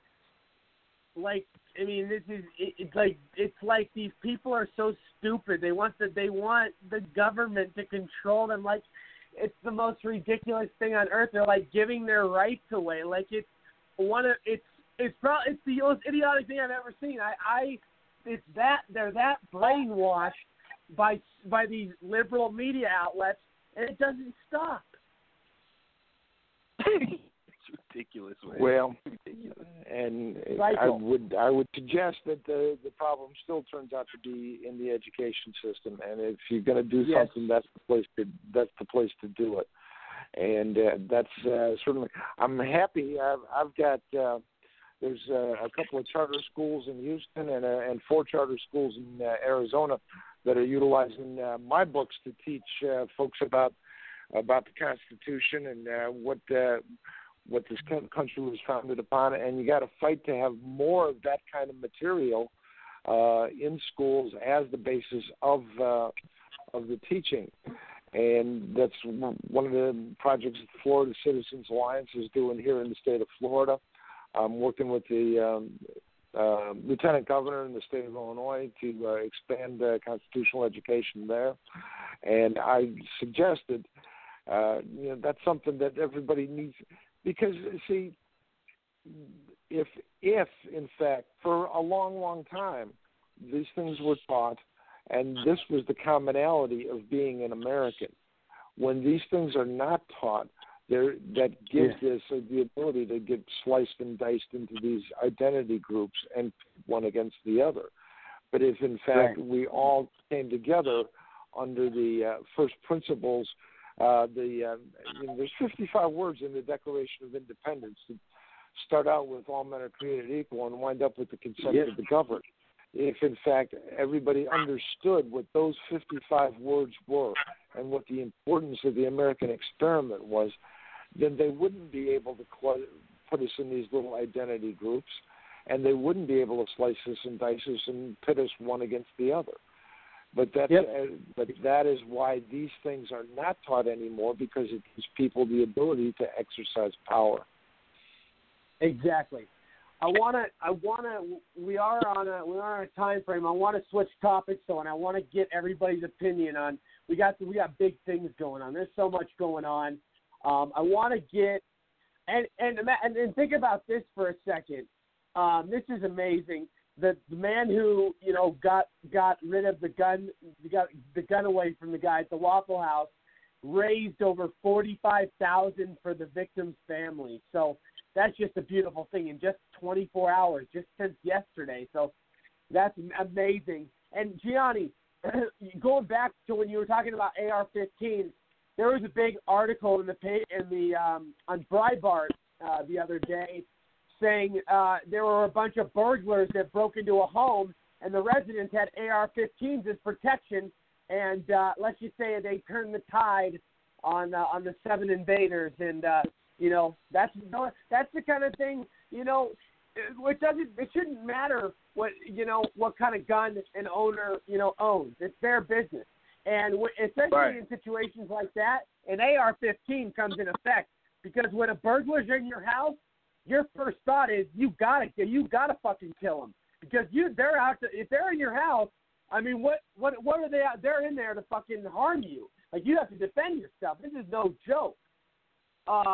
And it was a big story over the weekend. These seven invaders got arrested, in custody. So the AR, when they say assault rifle, it's ridiculous putting a whole label on it. And I talked to them about it on my show before. I just wanted to announce that quickly. I thought it was a cool story, and the Democrats obviously won't say anything about it. This is a great thing. Evangelical support for Trump is at a record high of any president. It's at 75%. Trump has 75% of evangelical support. So that is unbelievably amazing. Yeah. I want to give a shout-out, a happy birthday to the U.S. Army Reserve. God bless them. We owe them our life. We owe them our everything. Thank them all for our service. What I really want to get into, though, is the James Comey.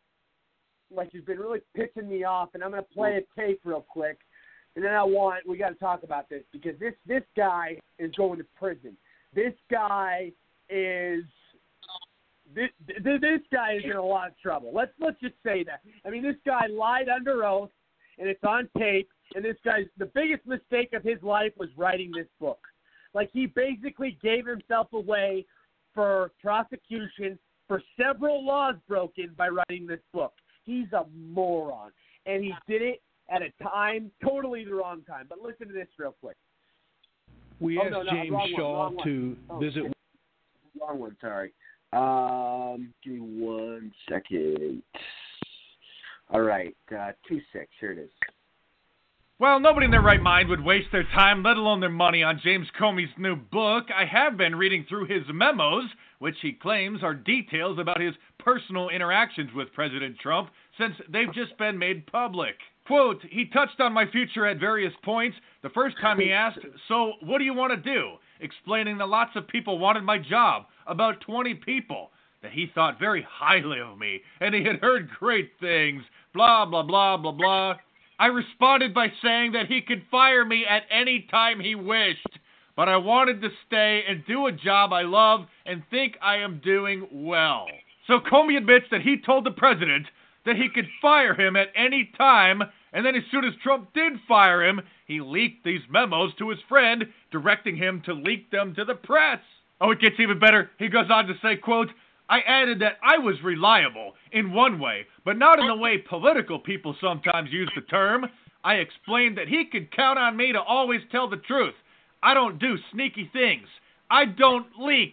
I don't do weasel moves. So you told President Trump that you don't leak things and you're not a weasel, but as soon as you got fired, let's watch your congressional testimony and refresh your memory. Did you show copies of your memos to anyone outside of the Department of Justice? Yes. And to whom did you show copies?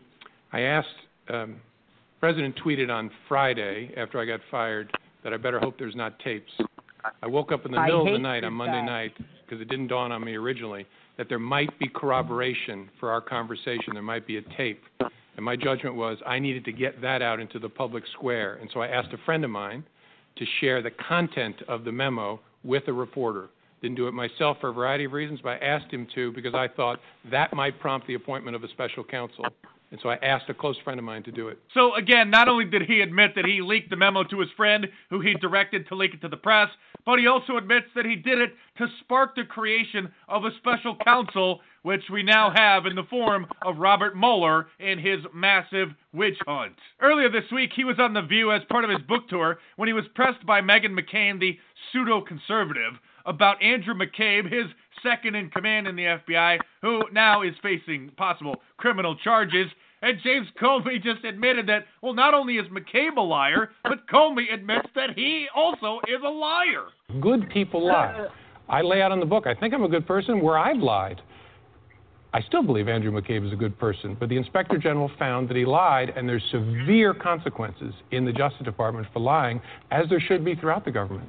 Since we're on the subject of lying, let me just remind you that you told the President of the United States to his face that you are, quote, not a leaker, and then later, when you were under oath, giving congressional testimony, admitted that you, in fact, are a leaker and leaked in order to get a special counsel appointed in order to try to bring down the President. Speaking of the President, he tweeted, quote, James Comey memos just out and show clearly that there was no collusion and no obstruction. Also, he leaked classified information. Wow. Will the witch hunt continue? Meanwhile, Rod Rosenstein, who is overseeing Robert Mueller's investigation since Jeff Sessions recused himself, making the Deputy Attorney General the one who is in charge of overseeing Mueller and his team, has told Trump that Trump himself is not even a subject of the investigation.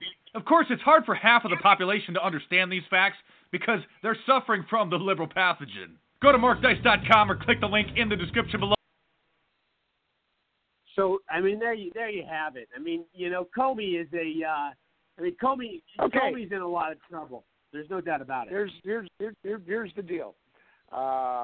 In the first instance, when he created these documents, they were classified at the moment he created them. Okay. Yep. Nobody has to put any classified marks on them for something to exist and be classified. So when he sent that out, he in fact broke the law in terms. He broke what's called the Espionage Act for mishandling classified documents. In the second instance, of course, he is not allowed to take with him government property when he leaves the employ of the government. He took these things with him when he was fired, and which broke another law. And his testimony to Congress was inaccurate at best in terms of there's a good chance that he perjured himself in front of Congress. There's at least three laws that he broke. But more importantly, from the standpoint of the President, the fact is if Rosenstein literally utilized Comey's memos for the appointment of the special prosecutor, I have read all 15 pages. There's nothing in these memos indicating the least bit of anything related to any kind of collusion and nor obstruction of justice, in which case there should never have been a Mueller investigation to begin with. Never, ever, ever. I mean, this is disgraceful, and now you see the DNC filing a lawsuit because they're in desperation mode. They don't know what else to do because they know there's no collusion. They know it's all false, and it's desperation mode filing that lawsuit, and it's going to go nowhere for them. Well, it's probably a huge mistake if it doesn't get dismissed out of hand, which it likely should get dismissed out of hand. But the fact is if it doesn't get dismissed, the Republican lawyers, and I'm a member of the Republican National Lawyers Association, and the Republican lawyers are licking their chops at what they call mutual discovery. That is, we be able to make the Democrats produce the things that they're complaining about. They can't complain that their email server was hacked and then not produce the email server for forensic review by Republican experts. So the Democrats are going to rue the day that they filed the lawsuit. It was a both politically and legally incompetent at best and stupid at worst. Well, wait a minute. The Democrats, the DNC, okay, so the DNC, along with Hillary Clinton, which funded the Kremlin-generated Trump dossier, okay, which also rigged the primaries against Bernie Sanders, so he couldn't win, so Hillary could, is going to sue the Trump campaign, Russia, and WikiLeaks for election interference? Are you freaking kidding me? It's a joke. It's a joke. It's a fun movie, but it's really, really dumb. It's not only just a joke. It's just really, really dumb. It's desperate, and it's going to backfire on them. Well, that's what I said. I said, can you smell the desperation? Look, it is a fact that the DNC rigged primaries against Bernie Sanders so Hillary Clinton could win. It is a fact. Yeah. It's a fact. It is a fact that Hillary Clinton, along with, guess who, the DNC, that funded the fraudulent Kremlin-generated dossier. Why did they fund that dossier? So they could interfere in the election so that dossier, which is fake and fraudulent, can hurt Donald Trump so he can lose against Hillary Clinton. That is election interference. Rigging the primaries against Bernie for a particular candidate, Hillary, is election interference. Losing because Donald Trump was the better candidate and the people who and the American people chose to be their president is not an election interference. These people are jokes, and if it was up to me, I know it's not a good thing, but I think they should all be deported. I think they should get the hell out of America because they are anti-American scum. Yeah. Hell yeah. I mean, well, Gianni, you have any thoughts on this? Or go ahead, David. You had something to say? Yeah. Oh. No, go, Gianni. Go ahead. That's all right. I just would reiterate that legally it's just really stupid. And, oh, it is. I can tell you that for a fact because there's something that we call reciprocal discovery. That is, when you file a lawsuit, you not only be able to get information from the people you filed against, they're able to require and get information from you. In which case, all the things that they've been hiding. I don't know. You talked about their intrusion. You know, they're talking about their intrusion into their servers. By WikiLeaks, i.e. Guccifer 2.0, and alleged Russian. But the fact is nobody outside of the DNC has ever analyzed these servers. They're going to have to produce these servers as a function of the lawsuit they filed and let third-party or Republican technology experts take a look at these servers. In which case, it's just going to blow up on them. Because they're going to have to reveal all the information they've tried to keep quiet. It was just a crazy, crazy move. Oh yeah, 100%. Go ahead, Gianni. Yeah, I was going to say. I mean, number one, Donna Brazile even admitted that they rigged the election against Bernie. I mean, it's so obvious. Even Donna Brazile, when she came out and said, hey, she gave Hillary Clinton the debate question. I mean, it's like so much stuff that's just like in our face that it's hard that anybody could actually not believe that it was really the Clintons that were doing the election interferences. And I think the whole thing, like you said, it's just a witch hunt. They noticed what Trump is doing for America, so they're trying to do anything to destroy his legacy and anything to destroy us getting America back.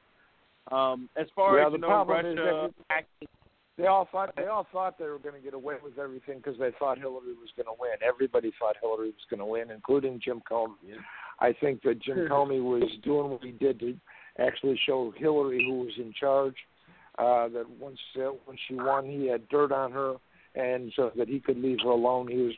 He was kind of trying to play a half-assed J. Edgar Hoover in the situation, but everybody thought she was going to win. And when she didn't win, that's when all this stuff is going to start to blow up in her face. The problem for Mr. Trump turns out to be that he is, in fact, trying to clean up Washington. And I've often said for a long time that there's really not two parties in Washington. There's not Republicans and Democrats. There's just the guys in charge. And that's why he's having such a tough time with all of them on both sides of the aisle, because they really all just got along together. Anytime you heard the word bipartisan, as far as I was concerned, it was time to hold on to your wallet, you know? Oh, yeah. Yeah, oh, I would, yeah. Go ahead. Yeah, I was going to say, yeah, I would agree. Like I said before, like here's my thing. It's crazy how many people in I notice around the world and on social media, like, oh my gosh, what's going on in America? We're so divided. Politics. I'm like, dude, I've been in politics since I was a kid. This stuff is not new. All this stuff has been going on. It's just now Trump, the polarizing figure he is forcing everybody to talk about politics. You remember the days when you go on Facebook and it was like, oh, I'm hungry, or who's up, and what are you doing? Now it's like politics 24/7 because people are now more focused on politics. And I feel like, like you said, they were all friends together. They went to the same, what do you call it, I don't know, wine parties together. They both went to the same events together. They partied together. They had sex with each other. It's all the same. Yeah. They were all the same thing. Well, it's an establishment versus the people. That's what it is. When they have the press conferences and McConnell goes out and he yells at Schumer, and then Schumer comes out and yells at McConnell, it's sort of more like worldwide wrestling kind of thing, you know? Yes, WWE, it's all scripted. Yeah, and then they go in the back, they divvy up our money and have a cocktail. Exactly. Yeah, exactly. And that's why exactly none of them like Donald Trump, because Donald Trump doesn't have to go in the back. He can afford his own cocktail. So true. And, you know, you've had how many years have you been doing law, David? Tell us some more about yourself, please. I've been an attorney for 30 years. I was a state prosecutor in Illinois for about a half a dozen years, and then I've been doing, criminal defense work. I've been in the criminal justice system for a long, long time on both sides, one side or the other. And now I've written those couple of books I'm working on, which, by the way, if I could give a plug, Constitutional Soundbites is, in fact, available on Amazon. There's 150 questions and answers. I did a radio show for about 3 years, and we did promos for the show, the Constitutionally Speaking. And I'd answer in a minute, like, what did Jefferson mean when he said all men are created equal? What can a president legally do with his pen and his phone?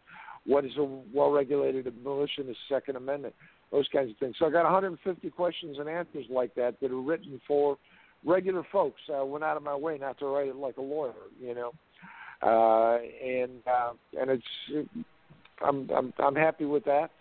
And so I've probably done 50, 75 jury trials, and 10,000. I've been in court on 10,000 different criminal cases in the course of my career. And but I do study the Constitution. I've been in federal court on a few times, the IRS once that I'm particularly proud of, on a Fifth Amendment claim. And I do those kind of things. And now I'm writing a book that involves a personal relationship with President Trump, and I'm really, really excited about that. Oh, you know him?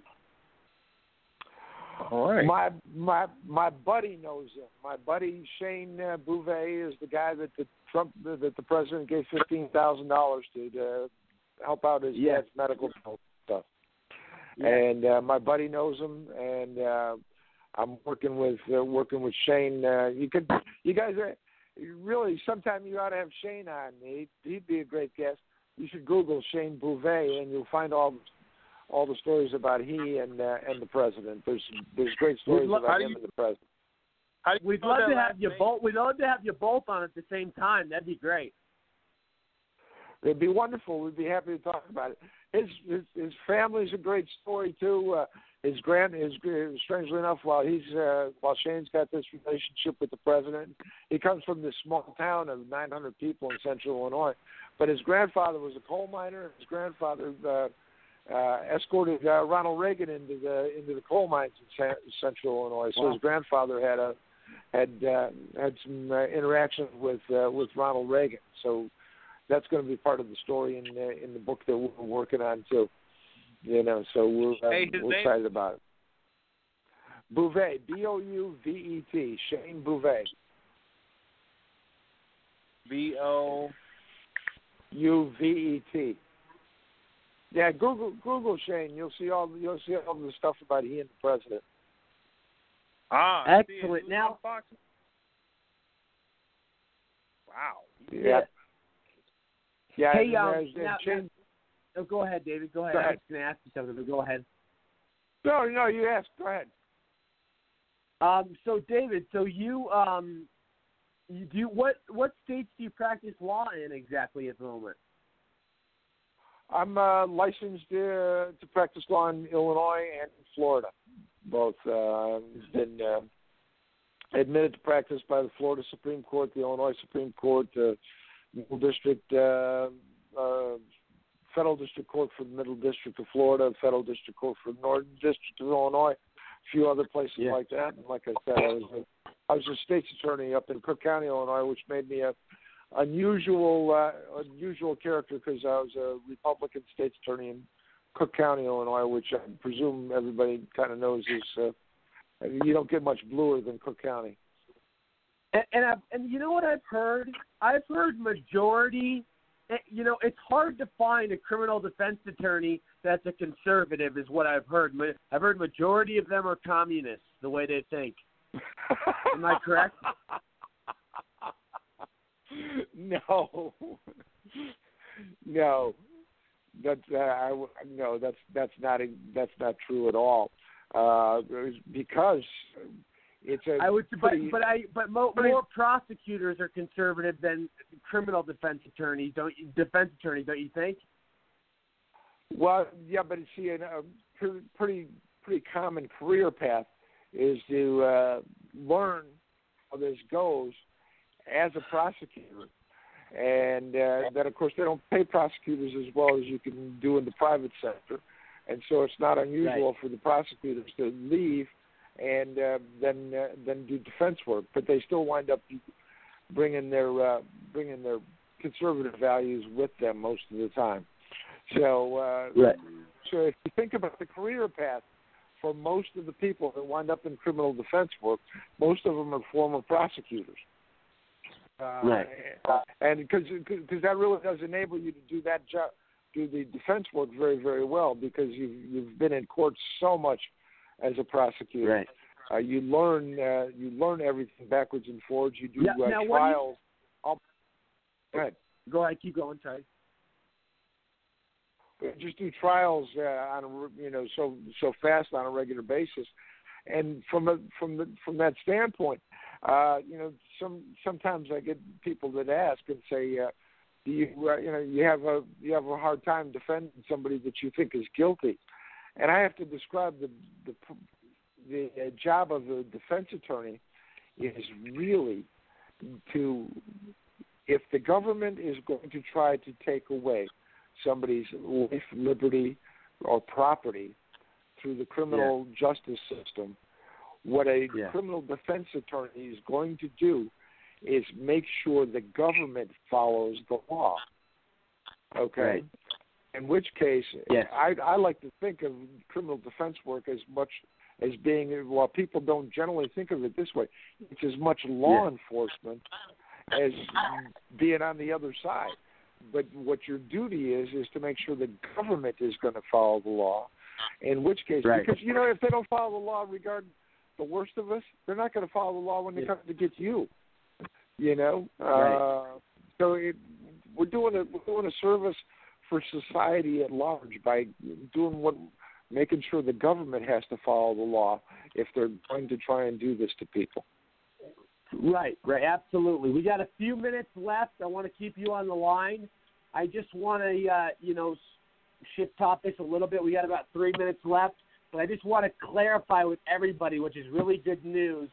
We have three Democrat senators now say they support Mike Pompeo, so that's a good sign. And now Rand Paul has came around and said he will support Mike Pompeo, and that Mike Pompeo is going to be an amazing at his position. He's going to be unbelievable. The guy has a background and like a novel, and I know that's something everybody's excited about, Trump supporters. So I think everybody in the country should be excited about that. There was some guy that graduated first in his class in West Point to become Secretary of State. Harvard Law School, everything you think of. Yeah. But I'm very. I don't respect Rand Paul though. I'm sorry, but Rand Paul acted like a leftist by he always does. I know, but he came. I'm just saying I don't agree with everything Rand Paul does, but at least he came around and now he says we needed Rand Paul's vote. Even Trump said so that was pivotal. That's all I'm saying. No. I'm not arguing with you. I'm saying I'm glad he came to his senses, but he's still voting no on Gina Haspel for the CIA director. She's a patriot. He's still voting no on her. I like her. This is the problem that Donald Trump has. Yes, he came to his senses. We got 2 minutes left, so let's keep going, though. All right. I'm just sick of Rand Paul. Do you know who the other Republican is that just decided to vote yes on Pompeo? It's Jeff Flake, okay? A never-Trumper, a rhino, a fake Republican. So if Rand Paul wants to be around those people, that's fine. He can act like an obstructionist Democrat all he wants, but it's not going to help his case. I'm glad he came to his senses, but I'm not going to thank him. He did what should have been done. Exactly. I know. He did what should have been done. Someday we'll have to come back. Someday I'll have to come back and talk about Rand Paul, because I would say that some of the things that the government is doing to interfere with our civil liberties, Rand Paul is a great defender of. He's great on those issues, but I believe he's an isolationist on foreign policy, and I'm not. So I just have a difference with him when it comes to foreign policy. That's pretty much my discrepancy.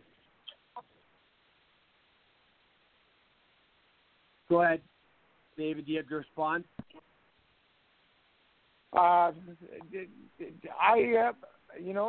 Rand Paul, in my view, is a small, limited government kind of guy. We got 1 minute left. Hey, David, I want you to come back on next episode. I can have you on next week, and we'll talk about Rand Paul, because I want to get into Rand Paul, talking about him too, because there's things about him that I want to discuss. That'd be great. I'd love to be back with you guys. Okay, we have 30 seconds left, guys, so I'm going to have to let you all go. Thank you all for coming on the show. If you want to announce anything right now, go ahead. Feel free. At Shestokas, ASHESTOKAS. Follow me on Twitter. At Mike Zollo, COLLO. Perfect. All righty. Gianni, anything? Just follow me, Gianni Rodriguez, Paris 2 R's. That's it. All righty, sounds good. Cheers, everybody. We'll talk to you next week. We'll have a show tomorrow, Gianni. We'll have you on, and then we'll talk to you next week, David. Thanks for coming on, man. All right. I want to thank everybody for tuning in to the Rory Sauter Show. It's been a pleasure being your host. We will be back tomorrow night for a great episode. I hope you all have a wonderful night. Much love. Cheers, everybody.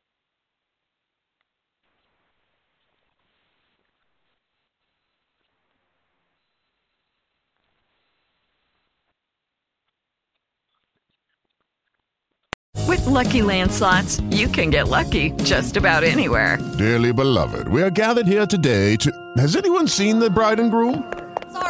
Sorry, we're here. We were getting lucky in the limo and we lost track of time.